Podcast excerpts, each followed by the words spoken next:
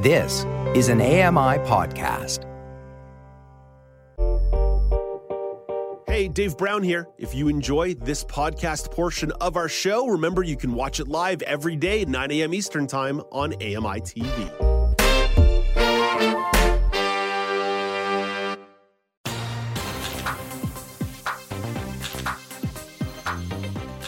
Welcome back. It's now with Dave Brown on AMI. It's Friday, which means that it's news panel time, which means that we get to bring in Joeita Gupta. Good morning, Joeita. Good morning, Dave. And pinch hitting for Michelle McQuigge is Alex Smythe. Hello, Mich- hello, Alex. you, you got yourself there, Dave. Instincts, instincts. it's it's it's well, it's, it's like how I kept calling the daily polls at AMI Audio for a good six That's weeks after fair. we switched branding. It's just brain memory and muscle memory in my mind. Guys, let's start here. Let's highlight some of what we learned this week at the public inquiry into the Emergencies Act. Ontario Provincial Police Superintendent Pat Morris says his force was prepared for a long protest. we were positioning ourselves to be prepared for a longer term. I don't know that I had a specific idea in mind, but we were even beginning to schedule and plan at that time for, you know, two weeks, three weeks, a month. It appears to be a different story at the city level. Ottawa's city manager, Steve Kanellakos, says city staff were relying on information from local police about the scale of the protest. It wasn't unusual to have a variance in the views of people who thought it was going to be bigger, longer, smaller. There were all kinds of opinions on what that would be. The only information we could rely on was the Ottawa Police in terms of reliable information at that time. Ottawa City Councillor and former chair of the police board, Diane Deans, reflected on how the protests threw the city's police leadership and City Hall into chaos. And then there was what I would describe as some sort of insurrection from within that was happening. Deans testified that Ottawa's former police chief was not prepared for a long protest. He said to me, What are you so worried about? And I, I, I told him just what I told you the, the number of trucks, the size of those trucks, the amount of money that they have. And, and he, he said that he would be surprised if they were still here on Monday. Deans also described some political tensions at all levels of government that may have slowed the response. Ottawa's acting deputy chief, Patricia Ferguson, says in hindsight, she would have given more credibility to early warnings from the OPP and other intelligence suggesting protesters did plan to stay for weeks. We had a period after that first weekend where I say we were orienting ourselves. I think we were floundering a little bit in terms of our staffing, in terms of our ability to to really take stock of what was going on and and, and then move forward and, and come up with a plan to get out of it. And I think we lost some time there. Ottawa Mayor Jim Watson acknowledged that the city did ask other levels of government for extra police assistance. We needed the large number of 1,800 to get this situation under control and kick these yahoos out of our city who are disrupting the quality of life of the people of Ottawa. So, you know, at the end of the day, uh, fast forward, we got what we wanted, and we appreciate the federal government, the provincial government's support. We wanted it sooner because this thing should not have lasted three weeks. That's a sampling of sound from the hearings this week, but there's also been a disclosure of a number of documents showing some emails and text messages amongst various levels of politicians who were clearly struggling to get on the same page to understand a robust plan. Joeita, I want to start with you here. Has anything in particular caught your attention during the inquiry this week? It's been hard to look away from it, Dave, and I think there's a number of things that caught my attention. Just starting out with the fact that, as we highlighted in the clips, it seems like the OPP thought this was going to be a longer occupation, and that's what they were prepared for. But the Ottawa police didn't seem to be on the same page. As you heard, they thought, you know, it'll be gone by Monday. And it's very unclear to me, and I have questions about who shared what intelligence with whom. It seems as though the OPP endeavored to share its intelligence, but uh, then the Ottawa police turned around and seemed to be asking for the very same information. So I'm not sure what happened there, whether it got lost in transit or if there was some form of miscommunication. There is a lot of personal rancor and internal politics and interpersonal disputes that have marred the response uh, between you know different levels of government, uh, the Ottawa Police Force and the Chief of Police and the Police Board and the Mayor. It just seems like there are so many interpersonal issues that have cropped up that the whole thing really got me wondering, and maybe this is just a, a, testament to my naivety, but I honestly thought that we would have had a game plan in place. That somewhere, somehow, there would have been a you know a plan to deal with a protest at this of this magnitude right at Parliament Hill. And yet it seems like they were making it up as they went along. And I have to tell you, the the lack of a plan or the lack of a coordinated strategy, which I had honestly assumed had always been in place, you know, between the different uh, levels of government, different uh, police forces, who's going to be doing what. Mm-hmm. The fact that that apparently doesn't exist came as quite a surprise to me. The other thing that um, I, I would be interested in looking at, and it sort of jumped out at me, I think there perhaps isn't enough scrutiny being paid to the role of the provincial government or the lack of the role of the provincial government. Uh, it, it, it, at the time, the city of Ottawa requested additional resources and tougher laws uh, from uh, the province, but not only was Doug Ford conspicuously absent, although now, of course, he says he supports the Emergency Act. But not only was Doug Ford conspicuously absent at the time, but all of those appeals went nowhere. So mm. there's so many things to unravel here, Dave. But the ta- the key takeaway for me is I really honestly thought there had always been a plan to deal with something like this, and evidently there was not. It, I agree with you, Julieta. It's been hard to look away this week. And to your point about the Ontario Premier, there were some documents that were released here where the expression, he's in hiding He's in hiding from the meetings that we need him at. Were released this week in, in documentation from the Prime Minister's office. So definitely that was something that has come to light this week. Some of that transparency has been interesting. That's a little bit harder to report on for us on the day to day on the show. I highly recommend the work the Globe and Mail is doing in terms of investigating some of those documentations a little more clearly. We're,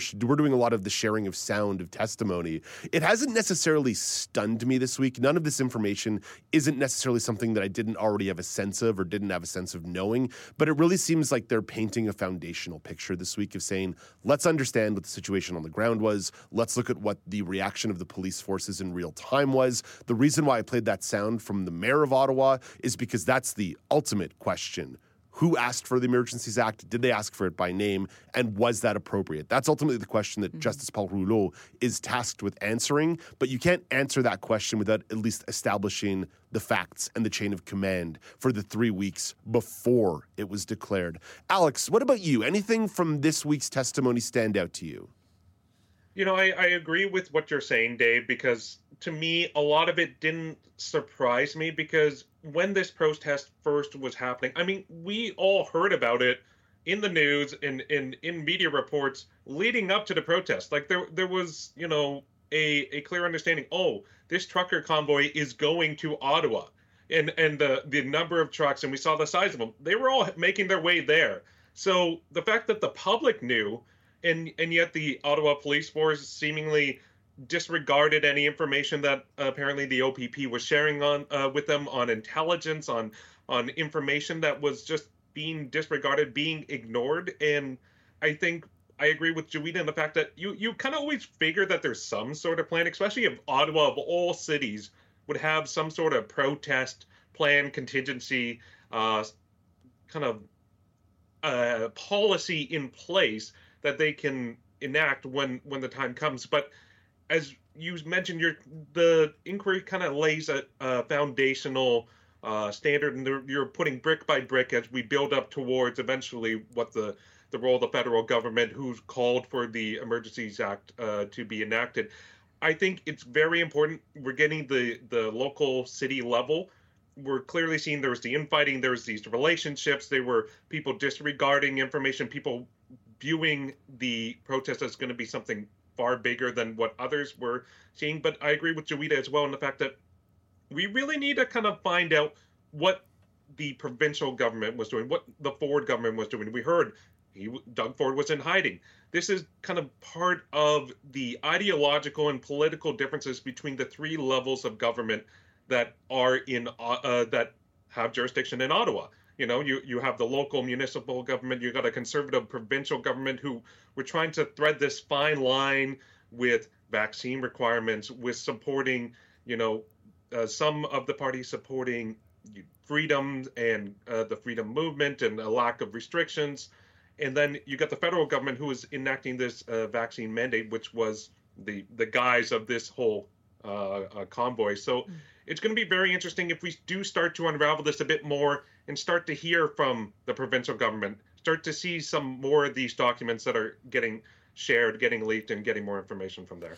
Justice Rouleau obviously is going to come out with some recommendations. I am curious about where he lands on the question of jurisdiction. As we pointed out a few times on this show during the protests, within two kilometers of those protests, there are five different police forces that have various jurisdictions. Mm-hmm. You have the parliamentary police, you have the RCMP, you have the OPP on the highway, you have the Quebec police on the Quebec side of the bridge, and you have the Ottawa local police as well. So that's five jurisdictions within two kilometers that is something that I wonder if we might move towards more of a Washington model, uh, where you have a capital police force that sort of runs a green zone or a red zone across two provinces. And I'm sure Quebec is super happy about that about that concept. Um, but I, th- that's going to be one of the questions in the report and the recommendations is how much of this is actually a question of having too many jurisdictions in too small a radius. Uh, Joeita, Michelle McQuigge posed us a great question in an email here, and I wanted to keep it. What do you make of the assertion that political tensions fueled a slower response, whether it be uh, infighting at Ottawa City Hall, an alleged beef between Ottawa's former police chief Peter Sloly and mm-hmm. Emergency Preparedness Minister Bill Blair? Uh, there was all kinds of beef, all kinds of dirty laundry being shared this week. Yes, no, for sure. You know, I, I will go out on a limb and say this is a textbook example of political buckpassing and warnings not being heeded. All of this aided and abetted by a slew of interpersonal conflicts. Uh, to the point where the Ottawa police was so hampered by infighting that they weren't even able to effectively mobilize. I think a lot of questions will be asked about the Ottawa police response it has since come out that there has been considerable infighting between the police chief in Ottawa and uh, officers. Uh, you know, you heard from Diane Deans, who subsequently said that there was a, a, concerted effort to undermine the police chief in Ottawa during the crisis just to kind of make them look bad. And so, to answer your question, did the political rancor and the interpersonal conflicts play a part here? I think it's self evident to say that yes, absolutely 100% the infighting and the, the personal disagreements definitely slowed down the response because it is so clear that with all the and you did a great job of laying out the different jurisdictions and the various players it is so clear that they just were not able to get on the same page even though these protests effectively ground to a halt life in ottawa and made life very difficult for ordinary people. And so there are a number of things that I wanted to pick up on. The first thing, uh, just to sort of piggyback off of what you were saying, this is all happening near Parliament Hill, but uh, the RCMP actually has no jurisdiction. So you know the the R, the federal government couldn't just turn to the RCMP and say, "Hey, can you go sort this out?" What they ended up doing was. Juanita, can I pause you for one second? Mm-hmm. When I mentioned the two kilometer radius, it's the parkways, the national mm-hmm. parkways that exist in Ottawa around Parliament Hill. The RCMP does have jurisdiction there. Right. But I think a lot of it also came down to the fact that they were trying to sort of indirectly, and I mean, you know, they don't influence Ottawa police in this situation. But of course, that relies uh, in that requires some buy-in from the provincial government, which I think we've sort of already talked about. Didn't they didn't really show up at the table, and so you know it, it, it i think i like what you said and i would echo the sentiment that i think one of the things that's going to come out of this inquiry is trying to iron out some of those jurisdic- jurisdictional tangles and figure out who's actually responsible for policing in this area. Um, and i think that's going to be a, a big takeaway from this uh, because it, it, it became very clear that there wasn't a clear line of control and it just um, it just like I, I think there's been a lot of criticism of the Ottawa police in saying that they just didn't take the protesters seriously, um, and I think part of the reason for that is uh, because Sloly uh, had been deputy chief of police in Toronto uh, in 2010 during the G20 protests. And um, that had been an instance where the police was heavily criticized for over policing and mm-hmm. rounding up protesters. So I think in this instance, maybe he didn't want a repeat performance. And so maybe the, the reaction from Ottawa police might have been underwhelming in the situation, uh, which definitely contributed above and over, I think, some of the interpersonal issues that we've talked about already. Alex, what do you make of the assertion that political conflict is what slowed an effective response? I, I think it certainly played a part, you know, because it's it's one of those things that we were talking about earlier about the the flow of information, the the effective communications, especially when it comes through the different levels of government. You this was a, a situation that you needed a unified force and uh, approach to how to deal with this. But we quickly saw this was no one really had a clear view of how do we effectively address the situation? How do we deal with this protest and how do we do it from a unified front and, and tackle it from uh, every different uh, uh way? In order, and when we start uh, hearing about some of these, oh, the strife between, you know, uh, the Bill Blair and, and uh, the local uh, Peter Sloly Just, Peter Sloly. Uh, Peter Sloly yes, the uh, police chief, and, and then uh, between uh, the mayor and and, and Dean, it's it really think you you start to think it's like, wouldn't you hope that when you're you're faced with an issue, you know, you can put aside those office politics essentially what which is what this is and and these personal grudges to be like oh there's a bigger issue at play. We, we can deal with our personal grudges our personal vendettas our, our issues with one another once we deal with this because this isn't just about us anymore. This is about the public. This is about showing a strong unified front for dealing uh, with with issues that affect our, our government. I mean you want to be present yourself as an effective uh, um, leader in, in government and, and in policing. Well, that's not how you do it when you don't really step up to the plate when the need arises. I want to be a little quick with this mm-hmm. last question in this segment, guys, because we are already up against it. It happens very, very quickly on this show. It's amazing once we start having these conversations, we end up against it. I want to talk about the potential fallout for the federal government here. I don't think anything that came out this week was particularly damaging, but fundamentally, the question is going to be was the use of the Emergencies Act appropriate? Was stripping people of their civil liberties pretty much willy nilly an appropriate use? Was that the appropriate action? I think when we get clearer questions about that, that's when we can really start talking about potential fallout for the federal government and the way that people perceive this. And that might not even be during the testimony. That may be when when Justice Rouleau put out puts out his final report in a couple of months. But Joeita, as we sit here today, and again, try to keep this a bit brief for us. What do you imagine some of the fallout could be here? I don't think there's a clear exoneration of the federal government. I think I'll start by saying that. But beyond that, uh, I think you've pretty much nailed it. It's not clear at this point. We don't know enough. Uh, and I think it's going to be one of those situations where those who had been opposed to the Emergencies Act will have said that the government overreached, and those who were in favor of the use of the Emergencies Act and yeah, felt it was appropriate right. will find things in this inquiry to back up their point mm-hmm, of view. So that's mm-hmm. where I mm-hmm. think we're going to have to leave it. Yeah, their, their minds may already be made up on this this one. People may have already picked their camp on this. Alex, what do you think? Yeah, so I, I think it's going to come out that the federal government uh, were not justified in using the Emergencies Act. But I think what the federal government is going to point to is the fact that there was this infighting, there was this lack of cohesion, and and they couldn't rely on the other levels of government and policing to to deal with this this issue, this conflict. So I think that's going to be their defense. But I, I still think it's going to come out that it was not needed in this situation. I think we're still pretty much looking uh, ahead to federal ministers popping on the stands and uh, being examined and questioned and cross examined. That's when I think we'll really start to get to the crux of where the federal story lays. But thank you both for exploring this with me. I have a sneaking suspicion between now and the end of November. We'll end up revisiting this one again, and I'm going to keep playing sound pretty much every day on the show, providing it keeps popping up for me to share with you. Hey, Dave Brown here. If you enjoy this podcast portion of our show, remember you can watch it live every day at 9 a.m. Eastern Time on AMI TV.